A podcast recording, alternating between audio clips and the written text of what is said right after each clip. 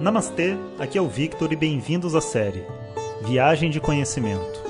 Essa é a nova série de áudios de Vedanta do nosso acharya Jonas Mazet. Na tradição védica, o termo acharya se refere ao professor tradicional de Vedanta que dirige uma instituição de ensino e dedica sua vida ao conhecimento. Jonas Mazet é formado pelo curso de três anos do Swami Dayananda na Índia e hoje dirige seu próprio Instituto de Vedanta no Brasil. O seu propósito com esses áudios é permitir que as pessoas possam saborear o néctar do conhecimento e, quem sabe, despertar para uma nova liberdade.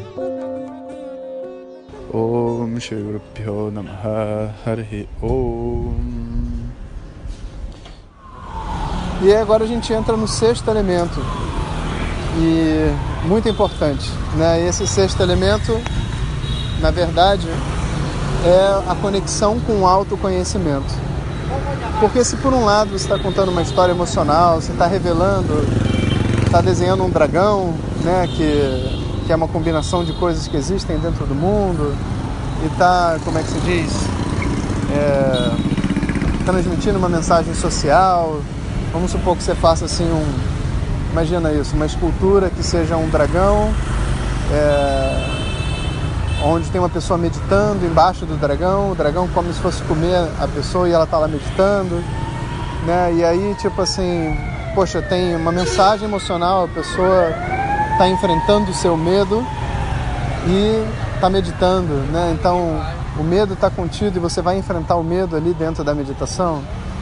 E se você for observar, né, essa, esse dragão, essa escultura, ela foi colocada num lugar onde tudo é calmo, sabe? Num gramado bonito e, e liso.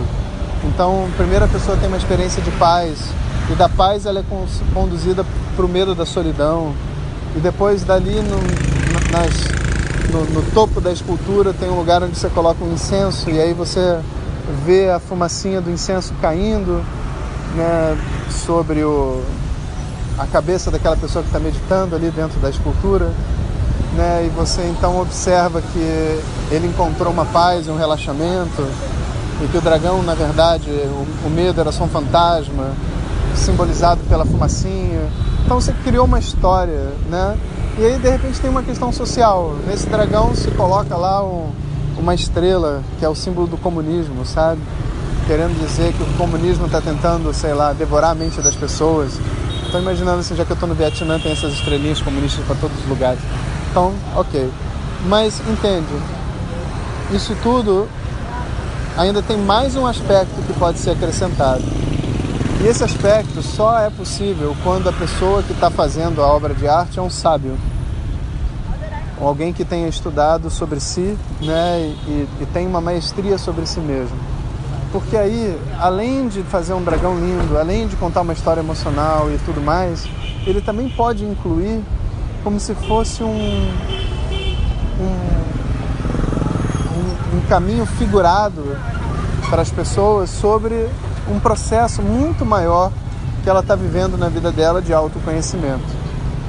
Um dos exemplos disso é naquela história de Doramayana, né? Não era amanhã, a propósito, né? eu sei que tem muita gente que fala amanhã, ninguém tem a obrigação de falar certo uma língua que não conhece, mas na medida que a gente estuda sânscrito, né, a gente deve aprender a falar as coisas direito, né?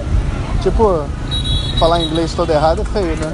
Então, Ramayana, nessa história, onde se conta a história do Senhor Rama, ele tem um momento onde Hanuman ele vai fazer um salto, né? Ele, ele salta da, da beira da Índia para o Sri Lanka, para poder então procurar por Sita lá.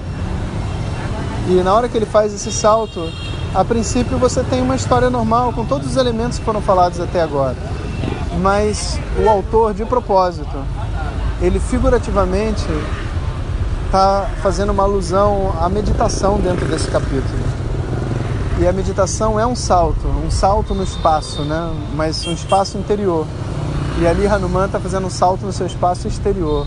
Então, Hanuman é o buscador e ele está tentando obter a sua mente, a paz da sua mente de volta. E ele não consegue de nenhuma outra maneira, ele então resolve que tem que fazer um salto para procurar por ela. Esse salto então representa simbolicamente é o, o mergulho de uma pessoa dentro do, desse processo de meditação. Enquanto ele está voando no céu, né, para chegar até o Sri Lanka, ele enfrenta diversos demônios. E esses demônios representam os três tipos de obstáculos que existem dentro da meditação. Então, para que haja esse tipo de, de poesia por detrás de qualquer obra de arte, a pessoa tem que ser um sábio, né? Ela tem que ter passado por todo um processo, ela tem que entender sobre o autoconhecimento de uma forma muito profunda, para ela poder brincar com esses elementos todos e poder passar uma mensagem mais profunda. Bom, e para terminar, né, vamos ao sétimo elemento. O sétimo elemento, e que é o mais bacana de todos eles, na minha opinião, é a compreensão de que você não tem como decidir fazer arte, sabe? Agora eu vou fazer arte. Não. Nem você vai, pode escutar todos esses tópicos e falar assim: ah, então eu, então eu faço arte. Ego, não faz arte. Ninguém faz a arte. Né? A arte é algo que tem que. Vai, vai ser uma, um trabalho em comunhão entre você, a natureza, Deus, os animais, os elementos que vivem à sua volta, os seus pensamentos, as suas emoções. É um processo de harmonização né? eu, me, eu me harmonizando comigo mesmo, a minha mente se harmonizando com o meu corpo, o meu corpo se harmonizando com a música, a música se harmonizando com as pessoas. Né? Então, esse não é um processo que você decide fazer, né? é um processo onde você, na verdade, descobre, você desenvolve aos poucos. Né? Então, é, o sétimo elemento, ele dá para gente essa compreensão de que a arte é um processo e que a gente não deve tentar ser artista. A gente tem que, na verdade, né, permitir que esse processo da arte cresça dentro da gente e, inclusive, encarar o fato de que esses outros seis itens não estão presentes dentro da minha arte ainda ou na sua totalidade e eu vou então convidá-los a participar da minha arte. Né? Então esse essa compreensão faz da arte ser completa na sua imperfeição, porque o único artista que existe dentro desse universo é Deus. Todos nós aqui só estamos, na verdade, permitindo esse divino agir através da gente. Né? Então, esse processo da arte, na verdade, é um processo de vida. E tudo aquilo que envolve né, uma genialidade, uma autenticidade dentro do mundo, passa por essas etapas.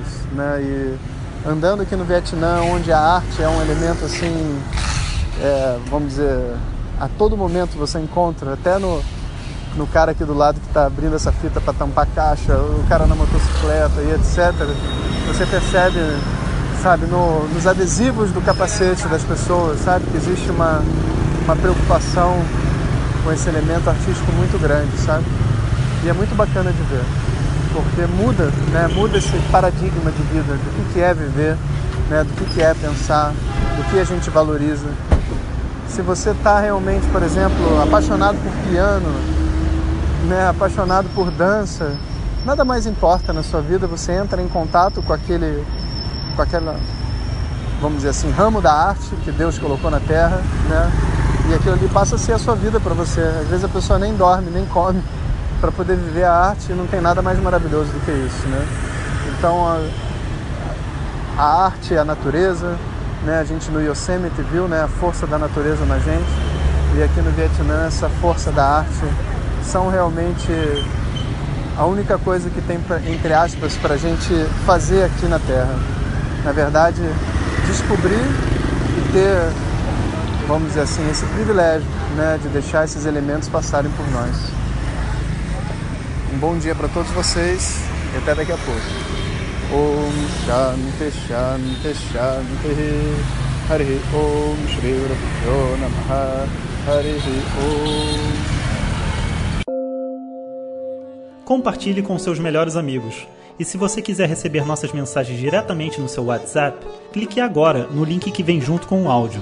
Para outras informações, www.vedanta.com.br. Até o próximo áudio. Om Tat Sat.